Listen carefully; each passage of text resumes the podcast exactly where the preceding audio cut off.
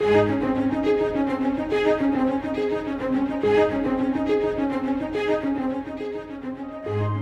live in a changing world that is full of questions, and the answers must come from the unchanging truth of God's Word. Today, we look into Scripture with Scott Pauley to discover what the Bible says. Ask the Lord to speak to you and to give you truth to share with others.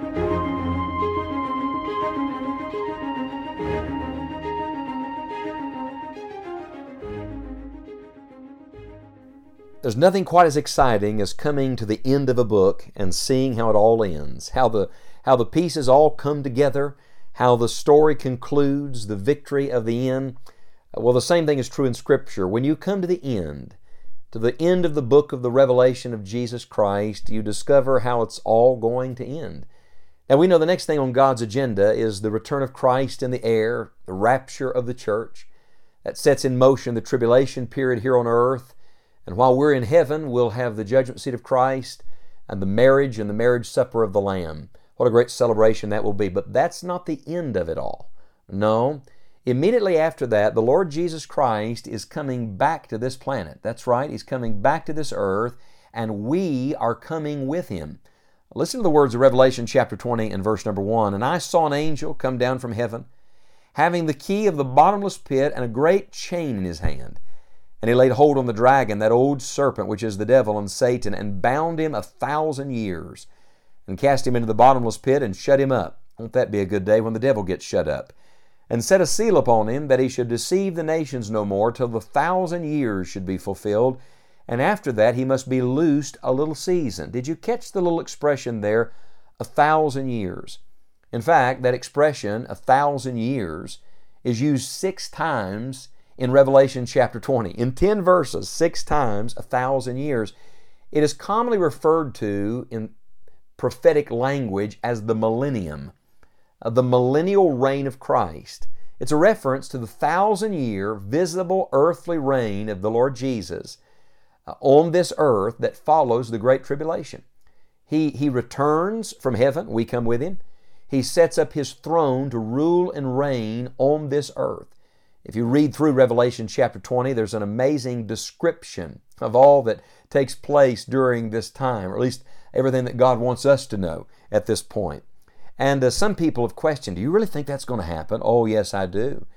Because when the Lord Jesus sets up His kingdom and rules and reigns here on the earth, then He's going to have the opportunity to completely fulfill His unconditional covenant, that He made with the nation of Israel. He's going to free this Uh, world from the curse of sin. Think of that. And reward the faithfulness of saints. I had a Bible teacher years ago that used to ask this question. He said, Are you getting ready to rule? You see, according to Scripture, in the millennial kingdom, the saints are awarded positions of authority based on their faithfulness in this life. We're allowed to rule and reign with Christ. So let me ask you, are you getting ready to rule? Once and for all, the Lord Jesus is going to rule and reign on this earth for that thousand year period. It's going to be the most wonderful time. If the tribulation is the most awful time in world history, this is going to be the most wonderful time this world has ever known. According to Scripture, people are going to enjoy increased lifespans. Isaiah 65 tells us that. Uh, Isaiah 65 also tells us that the nature of animals will even be radically changed. The lion will lay down with the lamb. Somebody says, that's not natural. No, no. That's what happens when the Lord brings peace. All of nature will be fruitful as it's never been before in this cursed world. Isaiah 35 tells us about that. And the head of the government, who will that be? That's going to be the King, the King of Kings, the Lord Jesus Christ. It will be truly a theocracy. God's going to prove once and for all that only He is able to perfectly govern this earth. We believe, according to the book of Isaiah, that He's going to rule and reign from his throne in Jerusalem. It is the spiritual center of the whole earth. Zechariah chapter 8 tells us that. And we believe that God is going to rule and reign during that period. Now, you'll notice when I read you from Revelation 20, the Bible says after that, Satan will be loosed for a little season. Can you imagine that after a thousand years of perfect peace and harmony and the Lord's rule and reign, the devil's going to be released for a short period of time and is going to attempt one last revolt is described for us in Revelation chapter 20, verses 7, 8, and 9. And when the thousand years are expired, Satan shall be loosed out of his prison, and shall go out to deceive the nations which are in the four quarters of the earth, Gog and Magog, to gather them together to battle, the number of whom is as the sand of the sea. And they went up on the breadth of the earth, and compassed the camp of the saints about, and the beloved city, and fire came down from God out of heaven and devoured them. It's not really much of a battle. God's just going to breathe fire from heaven and consume all of them. Once and for all, Satan is going to meet his final judgment and be cast into the lake of fire forever. And all who follow him will be cast into the lake of fire forever. It's at that moment that God will bring the final judgment into this world. Uh, at that moment, the heavens and the earth are going to be destroyed by fire. Revelation 20, verse 11 tells us that. Everything you see is going to be gone. It's going to be consumed. Peter describes it also in 2 Peter chapter 3. Uh, then there's going to be a, a resurrection and a judgment known as the Great White Throne. God is going to once and for all judge all of the unsaved dead. Those who've rejected Him from all time are going to stand before God. They're going to be judged by a holy God, and they're going to be cast into the lake of fire forever with the devil. What a sad day that's going to be. But my friend, that's not the end. Here's how it's all going to end.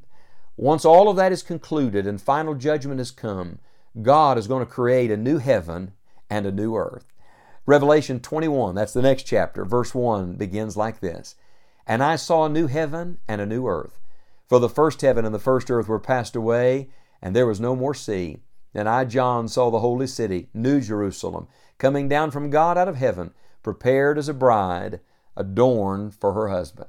God's going to create a new heaven, a new earth, and a new Jerusalem. In fact, he goes on in Revelation chapter 22 to tell us he's going to make all things new. Listen to that expression all things will be made new. We're going into eternity with the Creator God of the universe and the Savior of our soul. And to borrow a phrase from Scripture, and so shall we ever be with the Lord. That is how it's all going to end. Now, my question to you is this how's it going to end for you? If you're not a believer, your end is final judgment and hell separated from God forever. I want to plead with you today believe on the Lord Jesus Christ and be saved. Look to Jesus in simple faith now and receive Him as your Savior. And if you're a Christian, if you've believed on the Lord Jesus, you can take this by faith as God's promise to you that it's not going to end in defeat, it's going to end in victory. It's not going to end with the devil, it's going to end with the Lord. It's not going to end with earth, it's going to end with eternity. It's going to end with us being with God forever. Years ago, I heard the story of a mother who asked her son to do some chore, and he was reading a book and kept putting it off and putting it off. And finally, she said, Son, lay the book down and do what I've told you to do. In just a moment, he came to the house, grinning from ear to ear, and she said, Why are you smiling?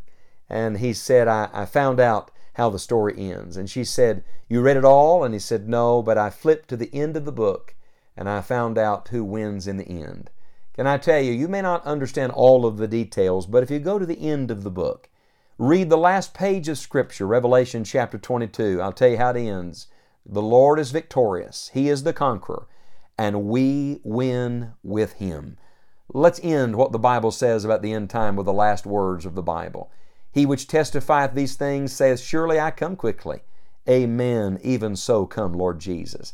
The grace of our Lord Jesus Christ be with you all. And all God's people said, Amen.